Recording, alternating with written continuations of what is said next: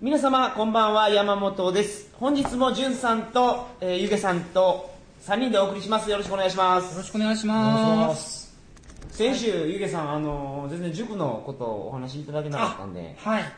ぜひ、じゃあちょっとここで宣伝をさせてくだはさい。いどうぞどうぞはいあの池袋でですね、えー世界史の、えー塾をやっております。で、まあ、基本受験世界史なんですけど、あのー一般の方も来られますので、はい、あの女子高生がたくさんいますので、ぜ ひ、そんな切り口許されるんですかそれもちろん、すいません、勝手に切っちゃいますよ。いやいや、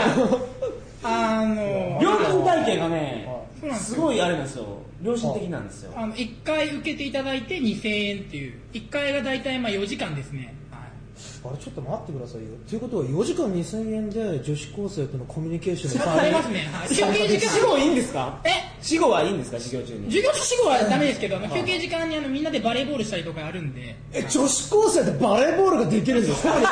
間2000円で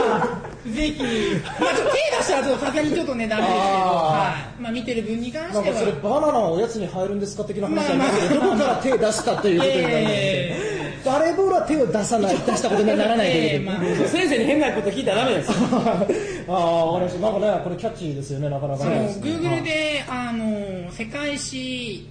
湯気へっぽこって入れると出てくるんであのうちの塾名へっぽこ塾っていう名前なんで湯気っていうのはひらがなでいいんですかゆげひらながひらがなで、はいへっぽこカタカナで、あー世界史で出てくるんヘッで、ポコ湯気でできますよへねっぽこゆげで出てきます。はい、ありがとうございます。はいあれですよねしかし、あの前回の話でも思ったんですけど、あのバックパッカーというか社会人でもその世界史ってもう結構面白いですよね面白いなんかね歴史の授業で年号を覚えさせられるのはもう本当に嫌だったけど、そのお話としてはすごい面白いんですよね世界史ってねこれを4時間2000円の遊びとしてはいいなとお得感ありますよねはいまあ4時間のうちね、あの30分1時間ぐらいあの女子高生のバレーボールの時間なんですごいおまけですよねぜ ひ、ジュンさんが講師で来るかもしれない。僕なんで、 僕なんで、まはあでもあれですよねちょ企画としてはですよ実現するかどうかわかんないですけどその鳥かごオフ会でのその湯気さんっていうのも面白くないですか、はいそのまあ湯気さんの授業をねあー鳥かごそうですねそうイベントとして湯気さんの授業を鳥かごオフ会でやるわけですよはい。はい、っていうかまあそういう企画をやるわけですよああなるほどそうするとそのバックパッカーでその世界史興味ある人が集まるかもしれないですねうん。バックパッカー向けの世界史授業をですねやっていただくなんていうのも面白いですねそうですね。まあ立地がいいと思いますよ。池袋から歩いてこれますからい。ねまあ。確かにつくばよりはいいかなと思うん ですけど、今の話はやりたかったんですよね、サッカーしに、ちょはっいとそう距離が。ですねははいい。またオフ会も僕の心の傷がいい。 やりたいとそ思ういまですす。ね。大怪我しましたからね。今日はであのーゆげさんは先週も歴史の話していただきましたけど、歴史については結構何でも知ってて。はまあ、は。はいい。で今日やっぱじゅんさんが来られてますんで。はい。そのコラボレーションを見たいんですね僕はなるほど。ははとい。いうわけで 風俗の歴史についてはい。おい。話しいただきたいと思います頑張ります。はい。はい。ジュンさんもいろいろ勉強になることがあると思いますそうですね。ちょっとますます風俗マスターへの道を一歩登らせていただきたいと思います。ぜひ手助けできればと思います。えーそれでは、えー今日も3人でお届けしますよろしくお願いしますお願いしますトリカゴ放送始まります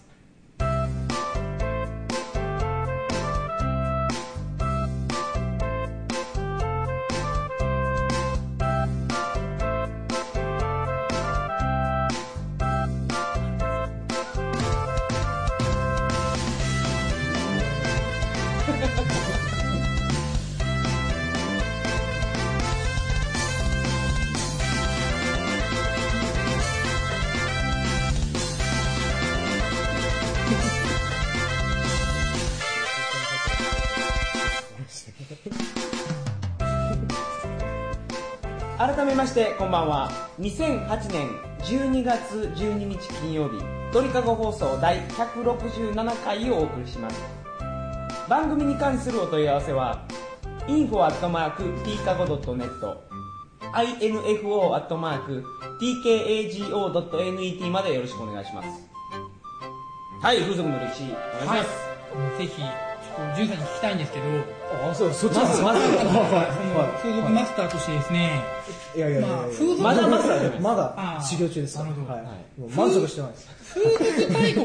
ジュンさんの中の風俗大国ってどうでしたああそれはまたなんか面白いなまあでも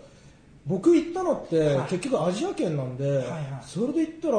やっぱりタイになるんじゃないんですかあねのタイとかフィリピンですかね。フィリピン僕行ってないんですよあフィリピンは山本さんがねはい、いましちたょっ。とタイとフィリピンで言うと、 あこれはねそれは、これは竜光相打つみたいな 二大双璧だということですよねイメージで言うとですよ、タイとフィリピンは年齢層が違いますね。なるほど。来てる人の。なるほど。タイは若い。はいフはい。ィリピンはもうちょっと年がいった人が来てますね。なるほど。で、どっちが多いかっていうと難しいんですけど、はい。フィリピンは、それしかないです。なる ほど。はっきり言うと。はいタイ は、色々あるんですよ。はいはい。 で、その中でも風俗が発展しているんで、どっちが上かっていうとね、うんわからない。まあ、はっきり言って風俗で遊ぶならどっちなんですかねタイかフィリピンかまあちょっと受験世界史的な観点から見ると、お入試問題で出たことあるんですよ ね。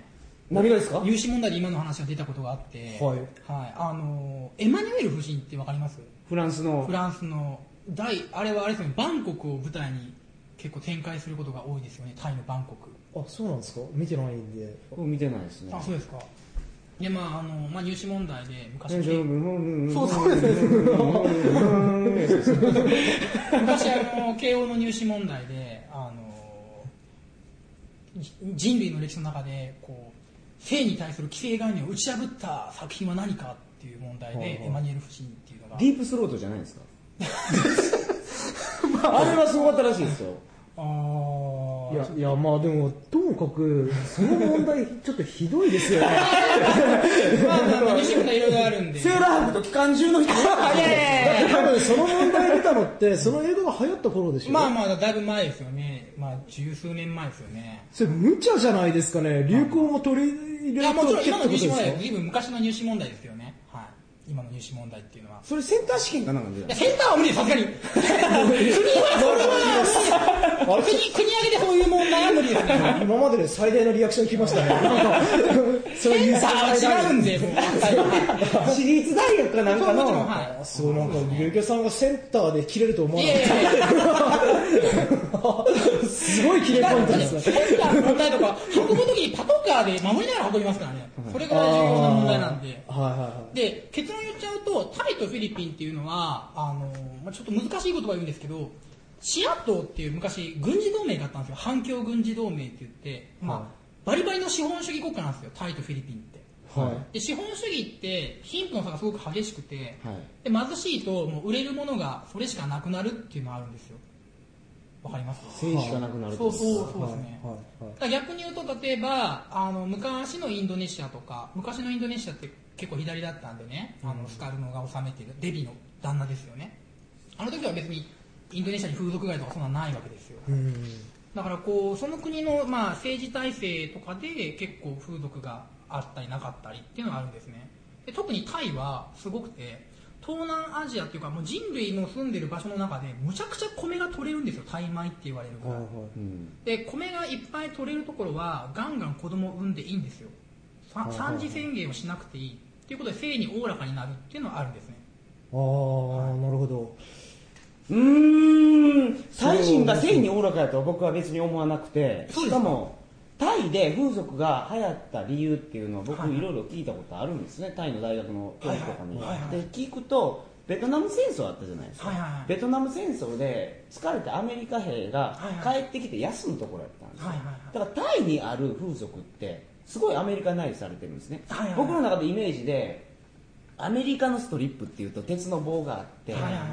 その鉄の棒の周りを女の子がなんか、はいは周りをっていうかその鉄の棒となんかまぐわってるみたいうな、んタイはそれなんですよ、うんでフィリピンにそれがあるかっていうとそれは米軍の基地の前にしかそれないんですよねはいはいはいなはいるほどねつまりゴーゴーバーのルーツは米軍だとそう思いますなるほど ねなんかちょっとどっちもね僕結構納得しちゃってるんですけどねどうなんだろうねタイとかはあれですよね例えば僕実際に見たことないんですけどなんか男性性器の形をした塔とかいっぱいあるんですよねそれはでも例えばカンボジアの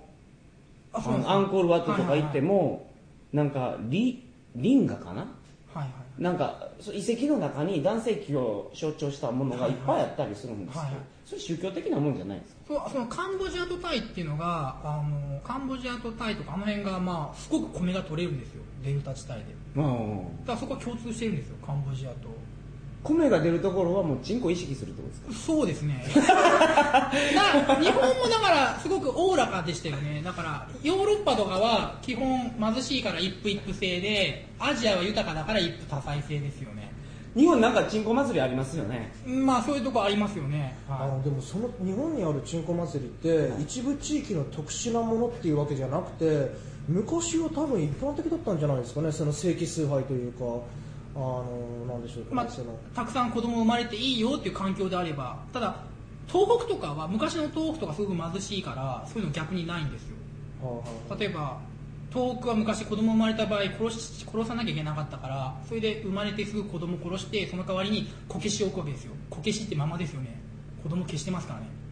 こけしってそういうことなんですそうかなんですよだからあんまそれ表だったんおもまあこけし産業があるからそれ表に出てないですけどもともとルーツはそういうもんなんですよこう消すこけしそうですね怖っ怖っだから東北はそれぐらい貧しかったんでそれ口減らしのためにそうですこしたってことですあれでもそれでもちょっと違和感あるのは日本って豊かだったんですか本当に昔日本はその昔米が取れるとこは豊かなんですよだから九州とか新潟とかはすごく豊かなんですけど東北はその最近品種改良で大量に米が取れるようになったんで昔は全然取れなかったんですよだから飢饉っていうと大体東北で昔あったんですねえー、とじゃあ九州とかにはもう飢饉はなかったまああの東北ほどのダメージはないですよえっ、となんかこう壊滅的なダメージはないしなんか飢え死にレベルではないけどないですないですないですああそうなんですねで、うね、すぐ海があって海はあったかいから漁もできてっていう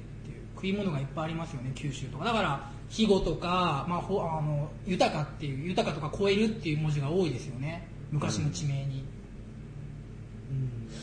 まあ話ずれましたあずれましたすいませんあの米が取れるところはエロいです風俗エロいエロい米が取れるとこ基本的にエロい です食い物取れないとこはエロくないですあの多分ねそれ一歩を発展させるとですよ、はいその子供を増やしてもいいところだから性的におおらかになるっていう仮説じゃないですかそうですそうそれでと風俗ははつながるんいでやす、ま、待ってください待ってください、はいすいません子供を増やしてもいいところは性的におおらかになる仮説が正しいとするとですよその子供を増やさなくちゃいけないところもやっぱり性的におおらかになると思うんですよ例えばその病気がすごい流行ってペストが流行ったとかですね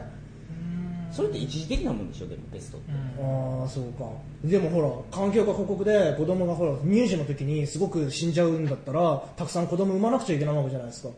けど乳児が死ぬ場合っていうのは栄養不足で死ぬ場合が多いから、病気で死ぬっていうのまはあ、栄養不足イコール病気ですよねああまあそうかだからペストが流行するときとかその大そういうときって大体作物が収穫量が少ないんですよで人間の栄養状態が悪くて抵抗力が落ちててやられちゃう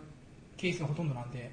っていうことはじゃあやっぱり結論はあのー人口たくさんの人口を養えるところはエロいエロいですね土地エロいでピュアって言葉があるじゃないですかピュアピュアはいピュアっていう純粋とか、でピュアっていうとピューリタンっていうピューリタンっていうのが、まあ、イイギリスのカルバン派であいつらが、まあ、性に関して厳しいわけですよピュアってピューリタンでで自分の奥さん以外と浮気しちゃいかんよ不倫しちゃいかんよっていうのがあるんですけどイギリスはヨーロ貧しいヨーロッパの中でも最も貧しいんですよ土地が。はいだからそういう考えがあってでまあそいつらが、まあ、イギリスのカルバン派が世界を支配しちゃったから現在我が日本も残念ながら一夫一夫制になってしまいましたよね昔一夫多妻制だったんですよ大日本帝国時代は太平洋戦争の敗戦はですね日本男児のもうダメージでかいですよこれはいや本当にえー、あれあれ明明治時代ももう一夫多妻制ですだって見えか明け治って一夫多妻でし見たかまけだ制度がありましただからこいつは俺の愛人って言って登録できたんですよ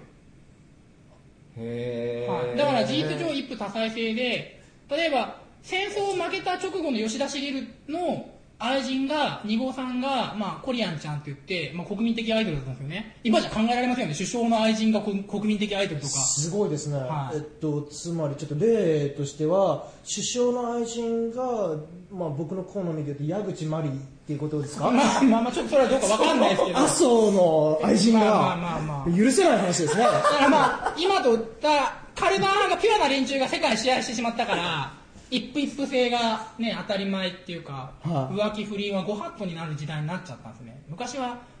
ね、アジアはそういうのおおらかったんですよ、一夫多妻制で。今ちょっと衝撃的だったのは明治までそれが有効でしかも公に戦争負ける前ですね、60年前までですよ、だかはいはらい。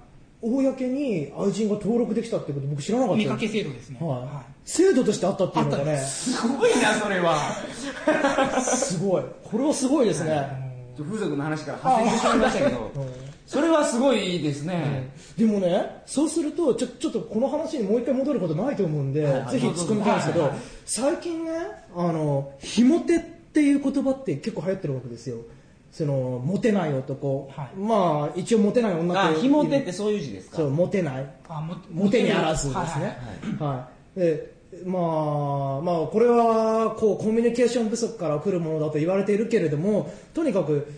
一夫多妻制だった頃って、一人の男がたくさんの女持ってくわけだから、モテない男問題ってすごかったんじゃないですかね。モテない男って、ほったらかしておくと何するか分かんないわけですいよ。やもモテるモテないという概念は最近の概念で昔は関係なかったんですよ、モテるモテないというのは、はい経済力があるか養えるか養えないかがポイントなんでじゃあ養えないやつは女を獲得できないしセックスもできないってことであごめんなさいピピークスもできないってことですか まあただモテなくてもあの経済力がなくてもその見たくれが良かったりとか、はい女受けする人がいればそれは昔から紐という職業はございますああなるほどなるほど、はいえじゃあ一般的な経済力で一般的な面だったら結婚できないという時代だったわけですかねまあ まあまあまあ地域や時代によると思いますけど、まあ、経済力なくて結婚できないという人はいっぱいいましたよねただ昔は男がいっぱい死んでたんでそのああそっかそっか戦争だけじゃなくてその病気で男が死亡するのが高いのであここじはゃバあランスが男女バランスがね最初から女の方が多かったわけですねおあそれなんかすごく理想的な状態ってことですかねまあまあー。いやそれもでもこの3人のうちどれが死ぬかわからないですからね。そうそういうことでしょまあまあ男が間引かれるんでしょまあえそう間引かれる間っていうか、まあ、人為的に間引くわけじゃなくて人為的じゃなくて病病病気気でで子。供の頃死んじゃうんで男の子あはあまあそうですはいね、そうですね確かにねああそうかまあなんとも言えないですねはい逆にだからイギリスみたいなのが世界を支配してしまったから世界中でこう風俗産業とかがまあ縮小してるんですよね全歴史的に軽くさっきのピュアな連中あがー一夫一夫制なるが理想で旦那あの奥さん言われたらそういうことやっちゃいけないよっていうアメリカの映画とかそうじゃないですか家族大事にしましょうっていうこほどそうですう、ねまあ、あんな意味で僕ヘドが出,、ま、出出そうですよねなん か ということ勝は手に押し付けんなよってそういう文化おを膝元のイギリスでは風俗産業って発達してないん発で達すしかなねいですねだからあるんですかイギリスって風俗イギリスはね少ない少ないと思いますよ。おーえもう日陰者扱いですかね違法だとかまあ、あいつらだえってー禁欲ですもんだってお酒飲むこともそうでしょだって禁酒法を作った連中ですよカルバン派っていうとまあまあ今の時代にそれがどうかわからないですよ、い今はお酒飲むし、うんあのイギリスって聞くとやっぱエクスタシーってイメージがありますからね僕でで薬ですかはいなんでイギリスって聞くとなんですイかギリスで夜金曜日とかにクラブ行った時もすごい回ってきますもんそれ、ああそうなんですかはい、イギリスだけ特別すごかったですね何やこいつあ山本さんイギリス行ってるんです行っねてますはいあじゃあ風俗はあったいや見つけ見つけれなかったっていうかその正直ほんまに言いますけど探してなかったですしうん目につくようなところになかったですねああじゃあそうなんだそうなんだえー、でもどうなんですかね先進国で風俗ないってことはないと思うんいでやすけど例えばね逆にヨーロッパでドイツとか結構あるんでしょドイツはありますそれなんでかというとドイツは重化学工業が発展したんですよ早めにはいで重化学工業が発展するとむちゃくちゃな人間勉強しないとダメなんですよはい勉強してやっと重化学工業のお仕事に就けましたとでそこで収入を得てやっと奥さんを得ることになった場合晩婚になっちゃうんですよ結婚が遅れるんですよ、はいじゃあ若い時にお勉強しなきゃいけない時にもう性欲どうすんのって話になっちゃって、じゃあもう風俗国として認めていくかという方向になるわけですよだからドイツは重化学工業が発展してるから風俗のポジションが高いんですよね認められてるんですよね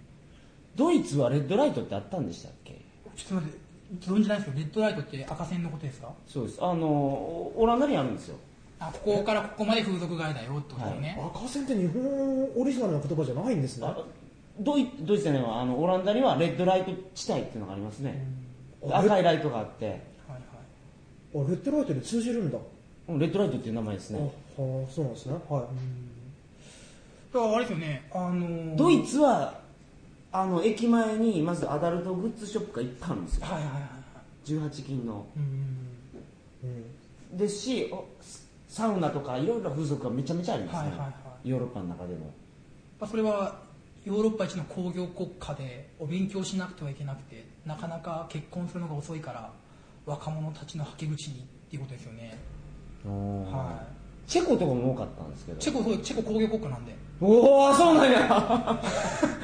きそうすると、さっきの話修正して、土地が豊かなところと、それから重化学工業が発展、はい工業が発展したところは、風俗におおらかだと。はいで日本は風俗大国です米がいっぱい取れて重化学工業がメインです現在えー、とじゃあその理屈で言ってお隣の韓国もまあそうだと言えるわけですかね韓国はですねそれもそうですそうだし韓国はあの外貨を稼がなきゃいけなかったんですよドルを稼がなきゃいけなくて、はいはいであのうちの国にお金貸してくれよって言っても韓国に貸してくれないんですよいつ朝鮮第二次朝鮮戦争が起きるかどうかわからないんでだから国挙げて風俗やるわけですよ国挙げて風俗やったら安全安心の風俗で世界中から男たちが寄ってきて外貨を落としてそのお金で今日の韓国経済があるんですよだから今日の韓国経済作ったのは買収婦なんですよだから買収婦の地位が非常に高いです韓国はえでもその買収不問題で日本といろいろ揉めてるじゃないですかそうですね、だから、まあ、ねえ、その、あれはどうかなと僕は正直思うんですけど、まあ、でそもれは歴史的な歴史の先生が持ってる認識として韓国の今の経済は買収の上に成り立ってるっていうのはそれ他のせん歴史の先生も共通の認識としてあるんですかありますね、あのまあ、韓国経済が上がった理由は複数あって、一つはその、まあ、日本が、まあ、事実上の賠償金を払って、そのお金を元手に経済成長した。はいもう一個はあの、まあ、独裁政権だったんで、まあ、結構強引な経済優先の政策ができた軍事独裁政権だったからプラスその今言ったように交渉ですよね公の娼婦ですね交渉制度で世界中から男と外貨を集めてその外貨を元手に経済成長したすごいなそれはいやでもどうなんですかね僕韓国行ったことないんですけど韓国の風俗界って世界中から男来てるんですいか、ね、や、これ昔の話なんで、僕今実態は分かんないですけど、だから韓国も、韓国、ただ、韓国とフィリピンって、ほんあの韓国は特に、本当はそういうこと、どうなんですかね、うーん、今ちょっと分かんないですね、今の状況は。じゃあもうそうするとさらに訂正して風俗がはおおらかになる条件は3つあってその土地が豊かであることとその工業が発展していることとその外貨を稼がなくちゃいけないとでも それのどれかってことですよねそうそのどれかに当てはまってればいいってことそう風ですね俗が発展しフやィすいリとピンとかも外貨を稼ぐためにそうですよね。だから、貧しいし、あと、そのフィリピンは外貨を稼ぐためやと思いますわ、はいドイツもチェコも今話を聞いた感じで、工業発展するためにやと思いますけど、一番僕ちょっと納得いかないのがそのお米がいっぱい取れるから性におおらか性におおらかイコール風俗なんであーここのつせいにながりはね、うん性におおらかはイコール乱行やと思うんですよねまあ、でも乱 行、乱行乱行と風俗って全然異異質じゃないですかいや、そうですかね。だってお金払って不特定多数の人間とエッチできるっていうことは乱行に近いんじゃないですかね。乱行じゃ食物いっぱい取れてみんなハッピーやから乱行っていうのは、なんかお金いじゃなやいいじゃやないいやそれですか幻想だと思いますよ食物いっぱい取れたらみんなハッピーだから乱行っていうのがないいや、いや、けどそういうことでしょいやいやローマ帝国みんな乱行ですから。世界を、ヨーロッパ、すごい豊かなローマは乱行ですからね。あのね、乱行の文化があったとしたって、それでもやっぱり男の性欲は女の性欲よりも常に上回ってるわけですよ。はいね、この需給は崩れないでしょ、はね、常に需要の方が多いわけですよ。はいはい。供給は絶対需要よりも少ない。うんそこの性欲の差があるからですねだから性におおらかだったらタブーは乗り越えられるかもしれないけど欲求の差は乗り越えられないんだからっていうことはこのギャップは経済行為を生みますよねでイコール風俗を生むっていう仮説はありだと 僕はなるほどああそうか、まあ、けど風俗人類だけじゃないですからね、チンパンジーだって売春しますよね、うんオスゴリラがね、リンゴとか持ってメスゴリラのとこ行ってっていう。あなんか僕もすごい覚えてるのフランスで立ち読みした本に書いてたんですけど、ボノボザルあーなんか聞いたことあるなあ買収する猿って買収するらしいですようんオスが食べ物をあげるとメスがやらしてくれるっていううんだから買収っていうのは人類の一番目の職業っていうのをよく言うじゃないですか、はいはいはい。人類の一番目の職業っていうよりは、その前の猿ですらやってるっていうね。はいはいはなるほどえっとあれですよね僕が風俗に行く理由ができたってことでいいのかいやそうですね、な女性リスナーもああじゃあしょうがないわとなる回だったんです かねい。風俗行きたいっていうことであれば、い一緒にアメリカと戦いましょう、もう一回こう。アメリカの覇権を崩して、カルバン派の覇権を崩して。えそのカルバン派の派遣ってやつで今も有効なんですか今だってカルバン派が世界を支配してますよ。は結局風俗行くの後ろめたいはい。女の子に言えないっていうのは、そのカルバン派の思想そうがです。日本に入ってきたから、世界全体を覆ったからです。だからそ昔れは男の方は性欲の方が勝ってるからカルバン派に支配されてないけど女の子の方はいやいやされてるんですよ多分道後ろめたくなって徳として広まっちゃってるってことですよねカルバンだから派の昔の例えば明治とか大正とか昭和の話の小説とか例えば太宰治とか普通に女買ったみたいなこと書いてるじゃないですか今と全然違うんですよ感覚がなるほどいかに戦争に負まけたことが辛いあでもそうういうことで言うと僕は鳥かご放送で戦ってますよね それは言えるそれは言える女性リスナーを向こうに回してですよ なんで自己犠牲の精神が強いのかと潤さんの風俗ネタが面白いっていうはがはがきっていうかメールはです ねあのねしょっちゅう来ますからそうですかほんまにインパクトすごいあるみたいですよ本当にねだからこれ女性リスナーも心を入れ替えてですね、これもうなんだろう歴史的なね経緯を鑑みて、僕のことを見直してくれた方がいいですねそうですねそうですねはいありがとうございますはい今日もあのゆげさんに今日の話すごい面白かったで面す白かったですねはい、はい、来週もこの3人でお送りしますので、はい皆様お楽しみにそれではおやすみなさいまおせやすみなさおいやすみなさい